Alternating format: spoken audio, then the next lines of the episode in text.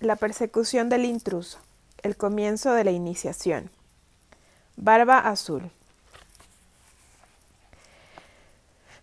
En un solo ser humano hay muchos otros seres, todos con sus propios valores, motivos y estratagemas.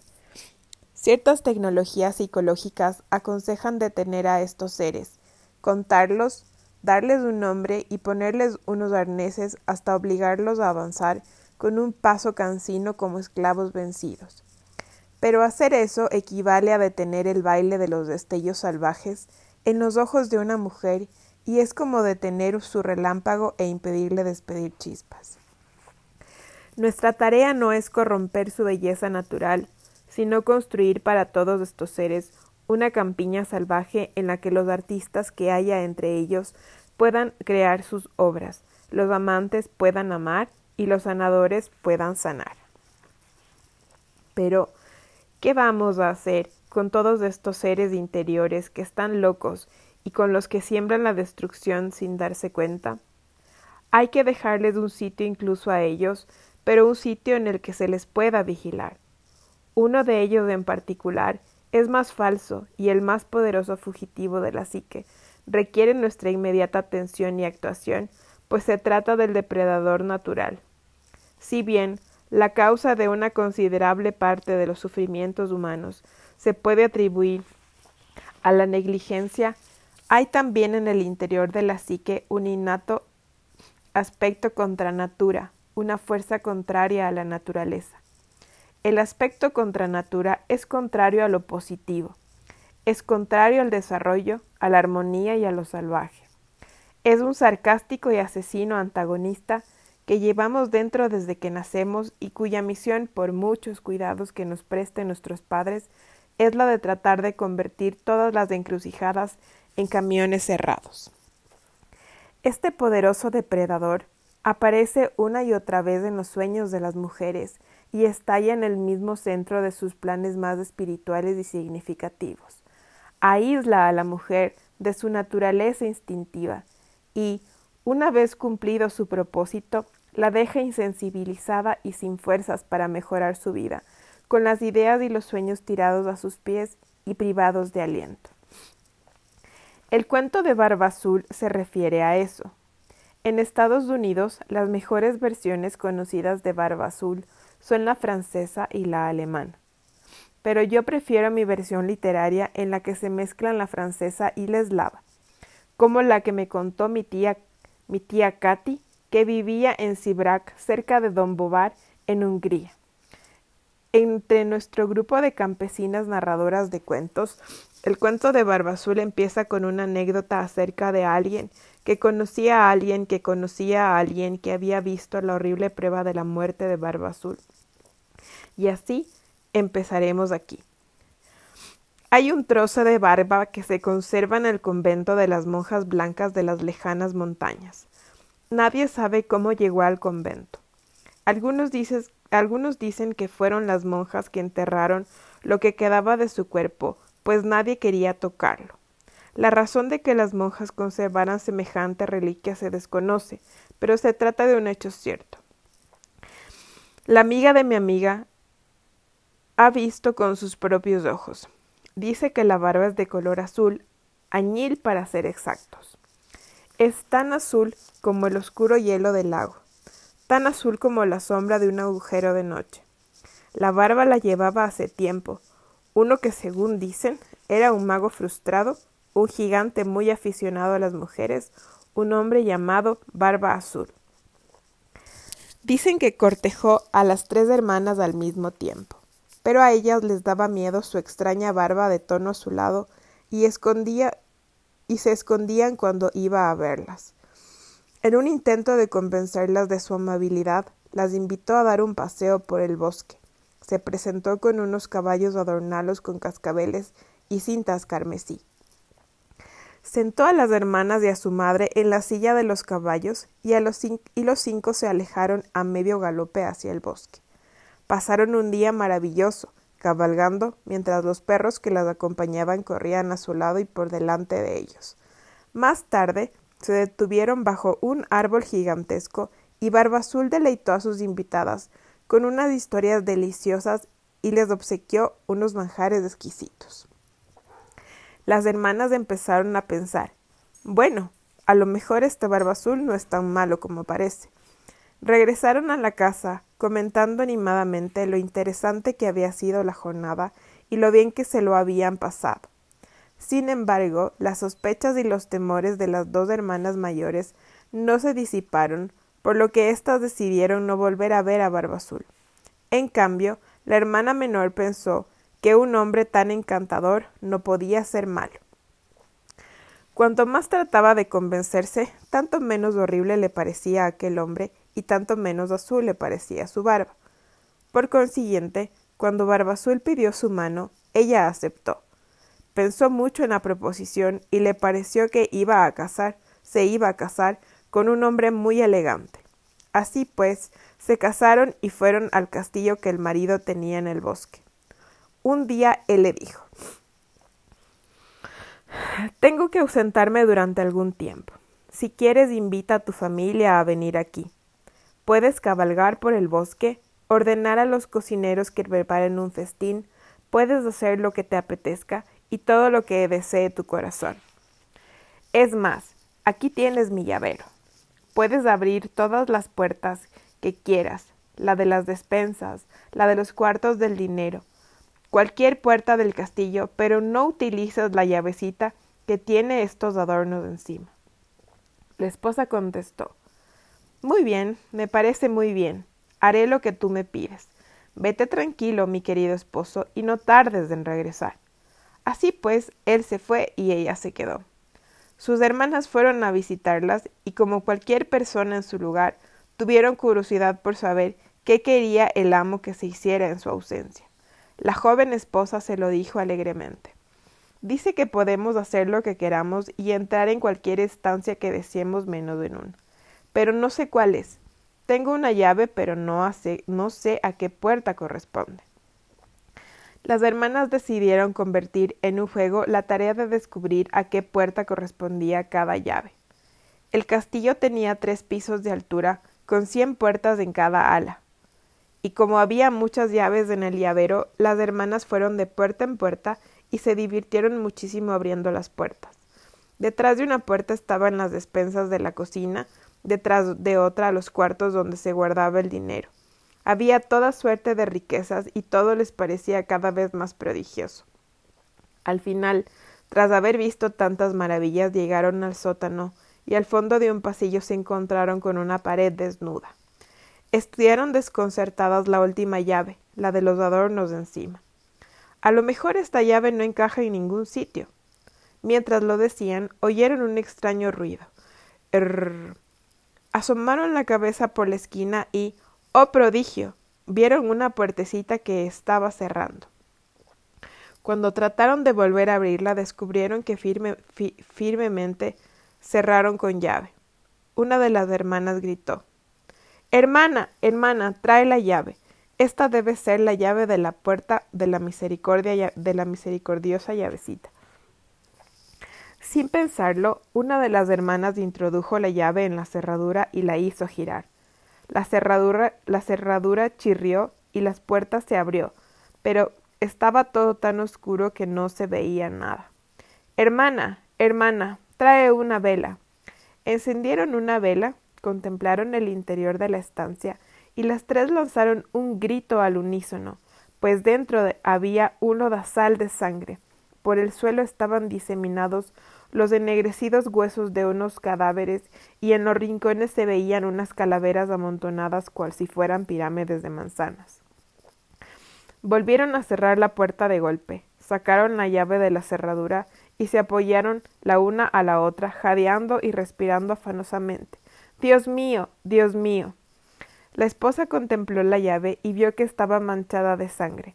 Horrorizada intentó limpiarla con la falda de su vestido, pero la sangre no se iba.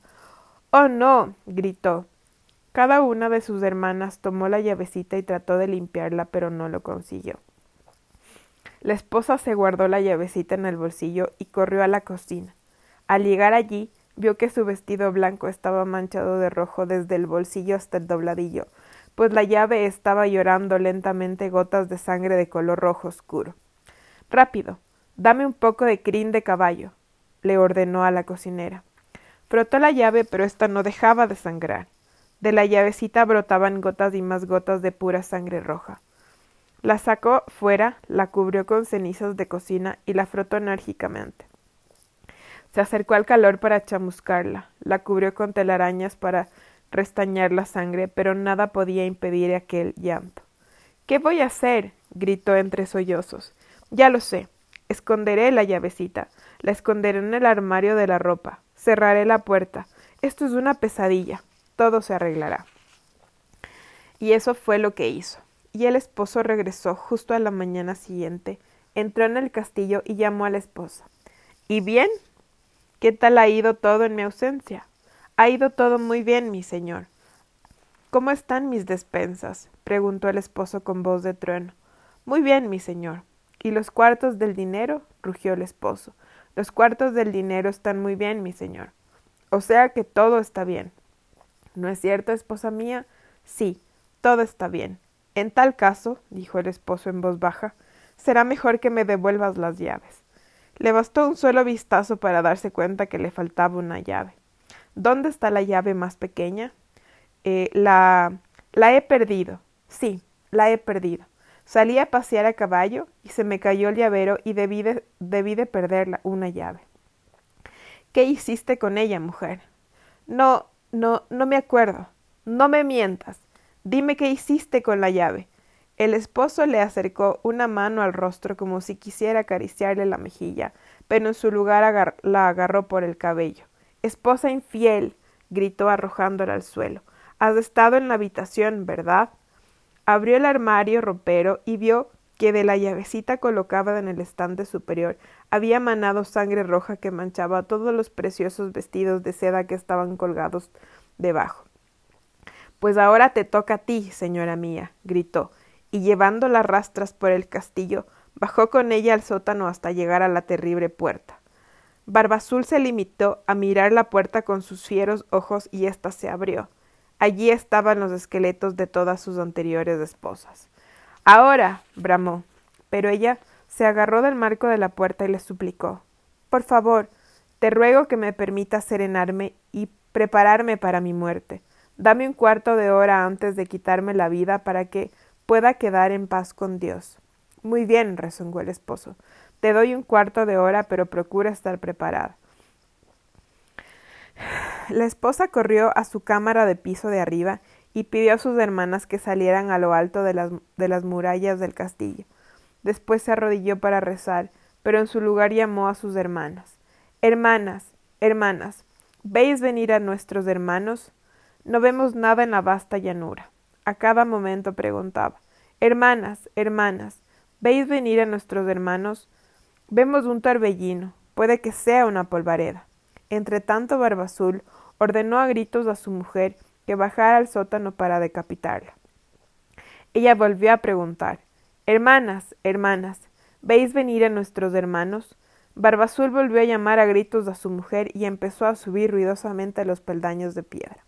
Las hermanas contestaron, —Sí, los vemos, nuestros hermanos están aquí y acaban de entrar en el castillo. Barba Azul avanzó por el pasillo en dirección a la cámara de su esposa. —Vengo a buscarte —rugió. Sus pisadas eran tan fuertes, tanto que las piedras del pasillo se desprendieron y la arena de larga masa cayó al suelo.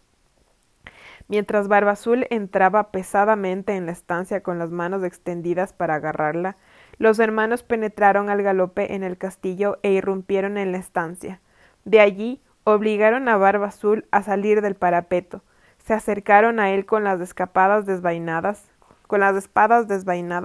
empezaron a dar tajos a diestro y siniestro, lo derribaron al suelo y al final lo mataron, dejando su sangre y sus despojos para los buitres. El depredador natural de la psique. El desarrollo de una relación con la naturaleza salvaje forma parte esencial de la individuación de las mujeres. Para ello, una mujer tiene que hundirse en la oscuridad, pero sin estar irremediablemente atrapada o capturada, ni morir en el camino de ida o de vuelta. El cuento de Barba Azul gira en torno a este captor, el hombre oscuro que habita en la psique de todas las mujeres, el depredador innato. Es una fuerza específica e incontrovertible que hay que refrenar y aprender de memoria. Para refrenar al depredador natural de la psique, es necesario que las mujeres conserven todas sus facultades instintivas. Entre ellas cabe citar la perspicacia, la intuición, la resistencia, la capacidad de amar con tenacidad, la aguda percepción, la previsión, la agudeza auditiva, la capacidad de cantar por los muertos, de sanar intuitivamente y de cuidar de sus propias hogueras creativas. En la interpretación psicológica recurrimos a todos los aspectos del cuento de hadas para representar el drama del interior de la psique de una mujer. Barba Azul representa un complejo extremadamente recóndito que acecha en el borde de la vida de todas las mujeres, vigilando y esperando la oportunidad de enfrentarse con ellas. Aunque en la psique de los hombres se puede manifestar de manera parecida o distinta, es un enemigo antiguo y contemporáneo de ambos sexos. Resulta difícil comprender por entero la fuerza de Barba Azul, pues se trata de algo innato, es decir, inherente a todos los seres humanos desde que nacen y en este sentido carece de origen consciente. Y sin embargo, yo creo que podemos intuir cómo se desarrolla su naturaleza en el preconsciente de los seres humanos, pues el cuento de Barba Azul es calificado de mago frustrado. En esta faceta está relacionado con las figuras de otros cuentos de hadas, en las que se representa al perverso depredador de la psique como un mago, que a pesar de su carácter tremendamente destructor, ofrece un aspecto más bien normal. Utilizando esta descripción como fragmento arquetípico, lo podemos comparar con lo que sabemos acerca de la brujería frustrada o el frustrado poder espiritual de la mito-historia. El griego Ícaro voló demasiado cerca del sol y sus alas de cera se derritieron provocando su caída. El mito Zúñi del niño y el águila habla de un niño que se hubiera convertido en miembro del reino de las águilas de no haber creído que podía quebrantar las normas de la muerte. Mientras se elevaba al cielo, le arrebataron sus plumas de águila prestadas y se precipitó hacia su perdición. Según la teología cristiana, Lucifer quiso igualarse a Dios y fue arrojado al infierno. En la tradición folclórica hay muchos aprendices de brujo que se atrevieron a sobrepasar los límites de su capacidad, quebrantando las leyes de la naturaleza. Fueron castigados con daños y cataclismos. Si examinamos todos estos leitmotivs, vemos que los depredadores que hay en ellos ansían la superioridad y el poder sobre todo lo demás. Tienen una especie de inflación psicológica por la que el ente pretender ser tan alto y tan grande como lo inefable, que tradicionalmente distribuye y controla las misteriosas fuerzas de la naturaleza, incluyendo los sistemas de la vida y la muerte, las normas de la naturaleza humana, etc. En el mito y en el cuento vemos que la consecuencia del intento de un ser humano de quebrantar, doblar o alterar el modus operandi de lo inefable se castiga con una merma de sus facultades en el mundo del misterio y la magia, tal como les ocurre a los aprendices a quienes se les prohíbe practicar. Con el solitario exilio de la tierra de los dioses o con una pérdida similar de gracia y poder a través de la incapacidad de la mutilación o la muerte. Si logramos ver en Barba Azul al representante interno de todo este mito del proscrito, también podremos comprender la profunda e inexplicable soledad que a veces nos asalta por el hecho de experimentar un consciente alejamiento de la redención. El problema que plantea el cuento de Barba Azul consiste en que, en lugar de conferir poder a la luz de las jóvenes fuerzas femeninas de la psique, el protagonista rebosa de odio y desea matar las luces de la psique. No es difícil distinguir en semejante tumoración maligna a un ser atrapado que quiso en algún momento superar la luz y perdió la gracia por este motivo. De aquí que el exiliado se dedique a perseguir implacablemente la luz de los demás. Cabe suponer que todas sus esperanzas se cifran en apoderarse de la suficiente cantidad del alma como para poder crear un estallido de luz que le permita finalmente disipar sus tinieblas y sanar su soledad. En este sentido, tenemos al principio del cuento a un impresionante ser irredento. Y, sin embargo, este hecho es una de las verdades centrales que la herramienta menor del cuento tiene que aceptar, que todas las mujeres que tienen que aceptar, a saber, que tanto, dentro como fuera, existe una fuerza que actuará en contraposición a los instintos naturales del yo, y que esta fuerza maligna es lo que es. Aunque nos compadezcamos de ella, lo primero que tenemos que hacer es reconocerla, protegernos de su devastadora actuación y en último extremo arrebatarle su energía asesina. Todas las criaturas tienen que aprender que existen depredadores. Sin este conocimiento, una mujer no podrá atravesar su propio bosque sin ser devorada.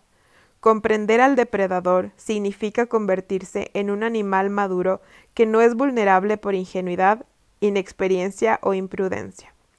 Como un hábil sabueso, Barba Azul percibe que la hermana menor siente interés por él y está dispuesta a convertirse en su presa.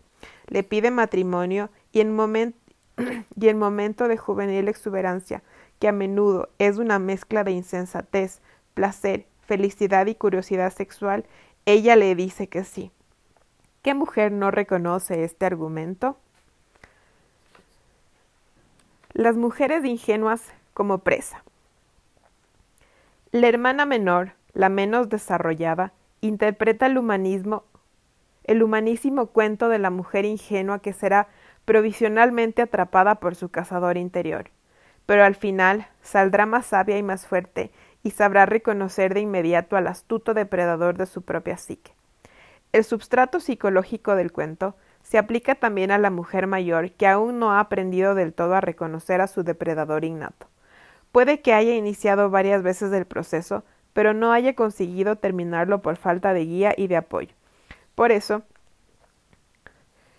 los cuentos didácticos son tan alimenticios porque proporcionan mapas de iniciación para que sea posible completar incluso el trabajo que ha tropezado con algún obstáculo.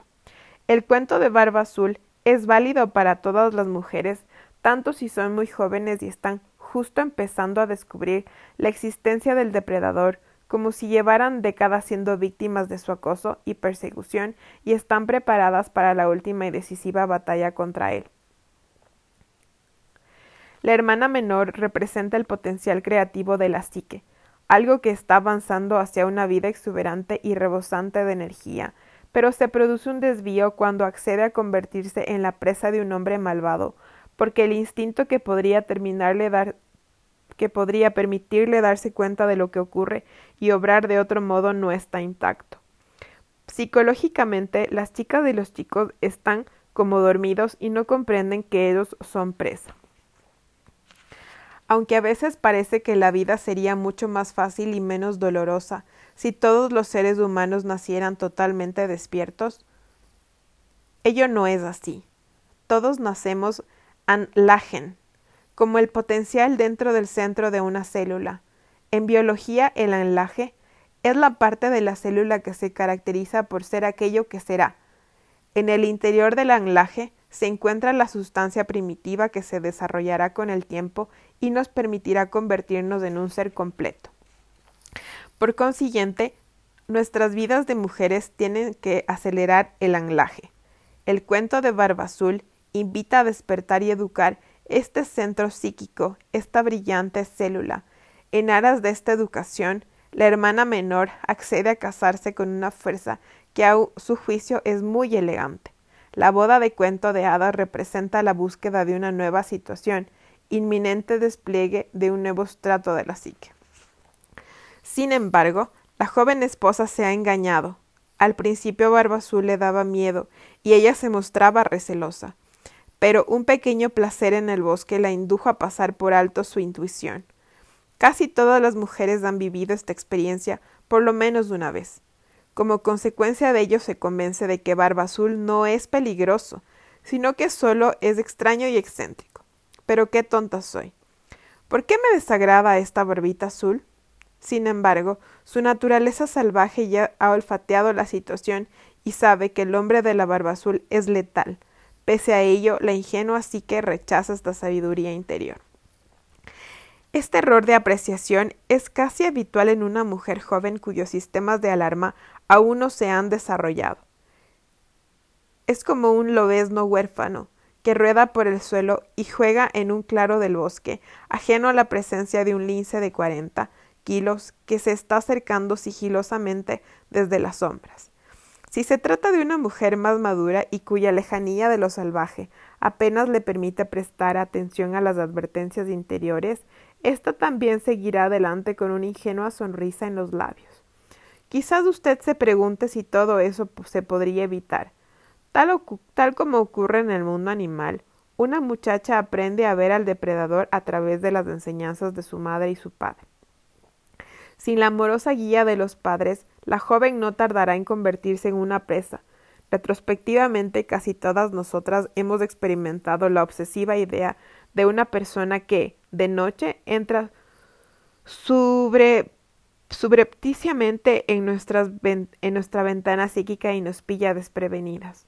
Aunque lleven a un pasamontañas, una navaja entre los dientes y un saco de dinero al hombro, si nos dicen que trabaja en la banca, le creemos. Sin embargo, a pesar de los sabios consejos de su madre y su padre, la muchacha, sobre todo a partir de los 12 años, puede dejarse arrastrar por los grupos de sus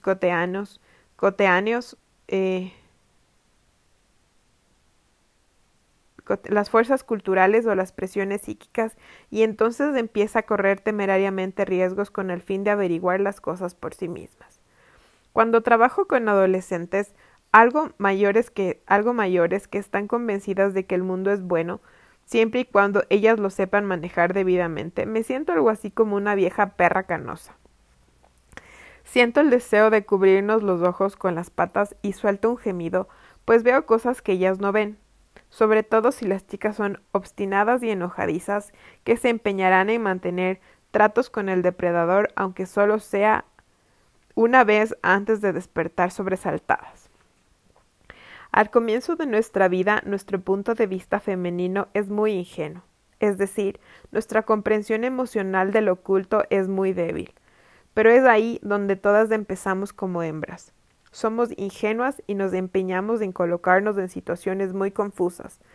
No haber sido iniciadas en estas cuestiones significa encontrarnos en una fase de nuestra vida en la que solo estamos capacitadas para ver lo que es patente. Entre los lobos, cuando la hembra deja a las crías para ir a cazar, los pequeños intentan seguirla al exterior de la guarida y bajar con ella por el camino. Entonces ella les ruge, se abalanza sobre ellos y les pega un susto de muerte para obligarlos a huir y regresar corriendo a la guarida. La madre sabe que sus crías aún no saben valorar y sopesar a otras criaturas. Ignoran quién es el depredador y quién no.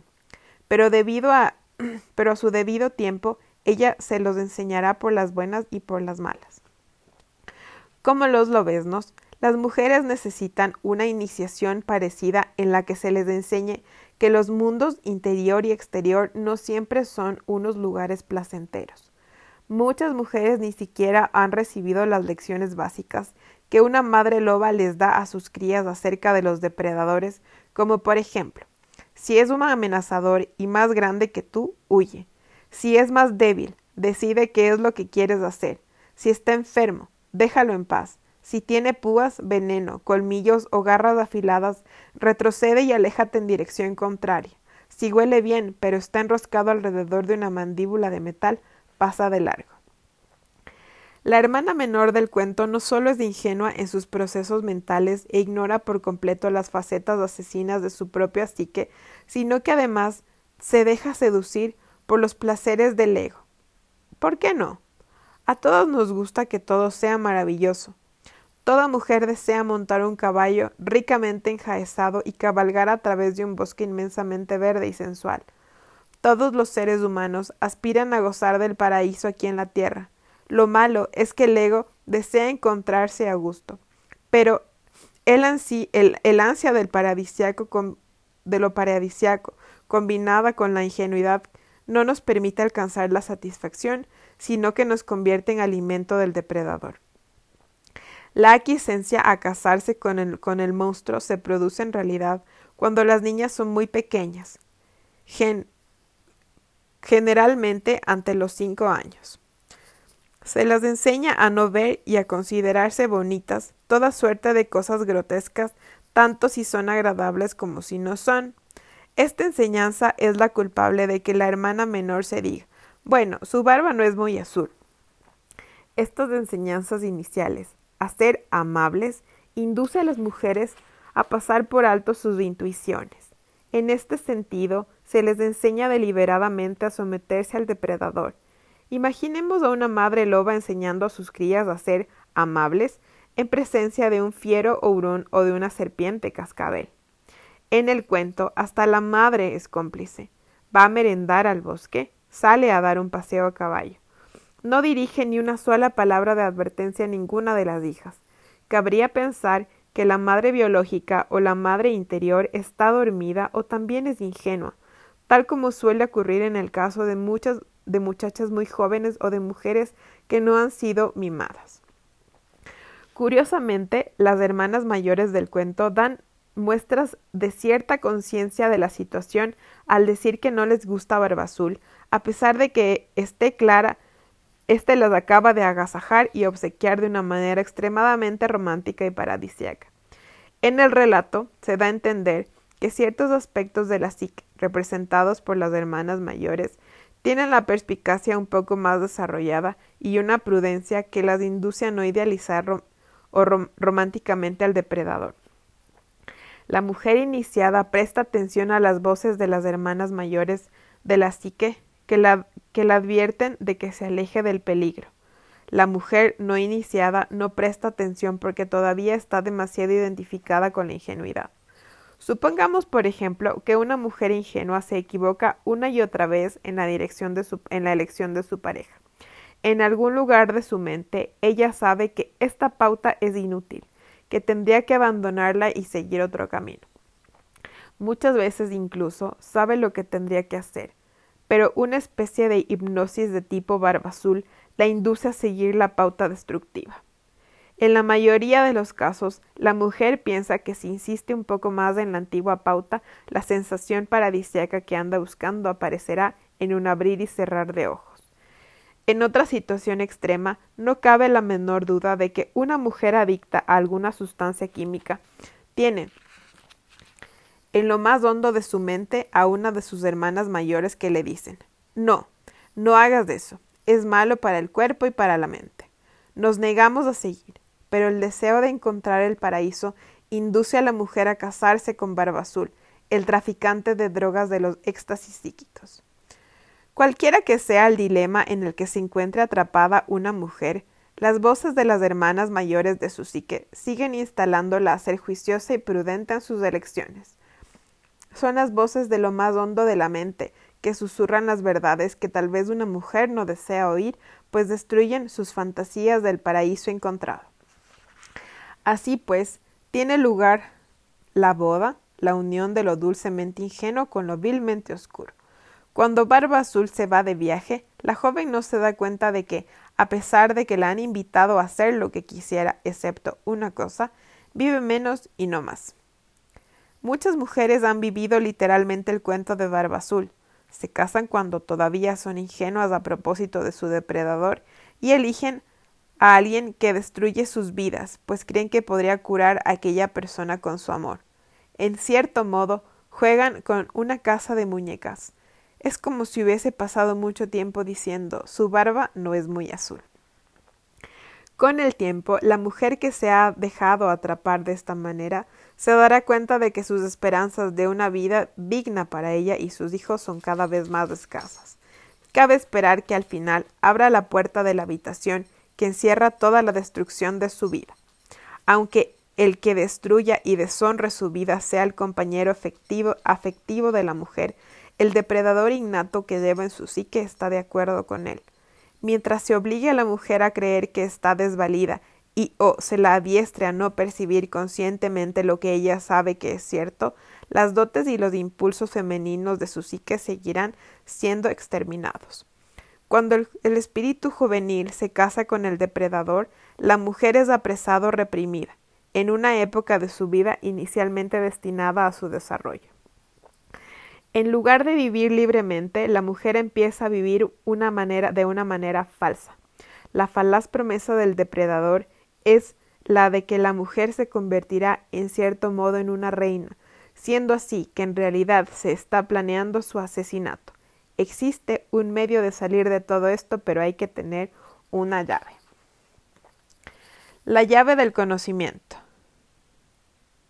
La importancia del rastreo. A. La llave que permite desvelar en secreto que todas las mujeres conocen y que sin embargo no conocen. La llave representa el permiso para conocer los más profundos y oscuros secretos de la psique. En este caso, eso que degrada y destruye estúpidamente el potencial de una mujer. Barba Azul sigue adelante con su plan destructor, instando a su mujer a comprometerse psíquicamente. Haz todo lo que quieras, le dice, induciéndola a experimentar una falsa sensación de libertad. Le da a entender que es libre de alimentarse y de disfrutar en paisajes bucólicos, por lo menos dentro de los confines de su territorio. Pero en realidad ella no es libre, pero se le impide acceder al siniestro conocimiento de su depredador, a pesar de que en lo más hondo de su psique ya ha comprendido lo que ocurre en realidad. La mujer ingenua accede tácitamente a no saber. Las mujeres crédulas o aquellas cuyos limitados instintos están adormecidos siguen como las flores la dirección de cualquier sol que se les ofrezca. La mujer ingenua o lastimada se deja arrastrar fácilmente por las promesas de comodidad, de alegre diversión o de distintos placeres, tanto si son promesas de una posición social más elevada a los ojos de su familia y de sus iguales como si son promesas de mayor seguridad, amor eterno, arriesgadas aventuras o sexo desenfrenado. Barba Azul prohíbe a su joven esposa utilizar la única llave capaz de conducirla a la conciencia. Prohibir a una mujer la utilización de la llave del conocimiento consciente de sí misma equivale a despojarla de su naturaleza intuitiva, de la innata curiosidad que la llevaría a descubrir lo que hay debajo y más allá de lo evidente. Y, sin este conocimiento, la mujer carece de su debida protección. Si decide obedecer la orden de Barba Azul de no utilizar la llave, opta por su muerte espiritual. Si decide abrir la puerta de la horrible estancia, opta por la vida. En el cuento sus hermanas van a visitarla y, como cualquier persona en su lugar, tuvieron curiosidad por saber. La esposa se lo dice alegremente. Podemos hacerlo todo excepto una cosa. Las hermanas deciden convertir en un juego la tarea de descubrir a qué puerta corresponde la llavecita. Una vez más ponen de manifiesto un sano impulso del conocimiento consciente. Algunos pensadores psicológicos, entre ellos Freud y Bettelheim, han interpretado los episodios del cuento de Barba Azul como castigos psicológicos a la curiosidad sexual femenina. En los comienzos de la formulación de la psicología clásica, la curiosidad femenina tenía una connotación más bien negativa, mientras que los hombres que ponían de manifiesto esta misma característica eran calificados de investigadores. A las mujeres se las llamaba fisgonas, mientras a los hombres se las llamaba inquisitivos. En realidad, la trivialización de la curiosidad de las mujeres, rebajada a su molesto fisgoneo, niega la existencia de la perspicacia, las corazonadas y las intuiciones femeninas. Niega la existencia de todos sus sentidos e intenta atacar sus capacidades más fundamentales, la diferenciación y la determinación. Por consiguiente, teniendo en cuenta que las mujeres aún no han abierto la puerta prohibida, tienden a ser las mismas que caen directamente en brazos de Barba Azul. Es una casualidad que las hermanas mayores conserven intactos sus instintos salvajes de la curiosidad. Son ellas las mujeres que en la sombra de la psique de cada mujer. Ellas son quienes mediante discretos avisos la hacen estar alerta y la ayudan a comprender de nuevo lo que es importante para ella. El descubrimiento de la puertecita es importante. La desobediencia, el orden del depredador es importante. El descubrimiento de lo que tiene de particular aquella habitación es esencial. Durante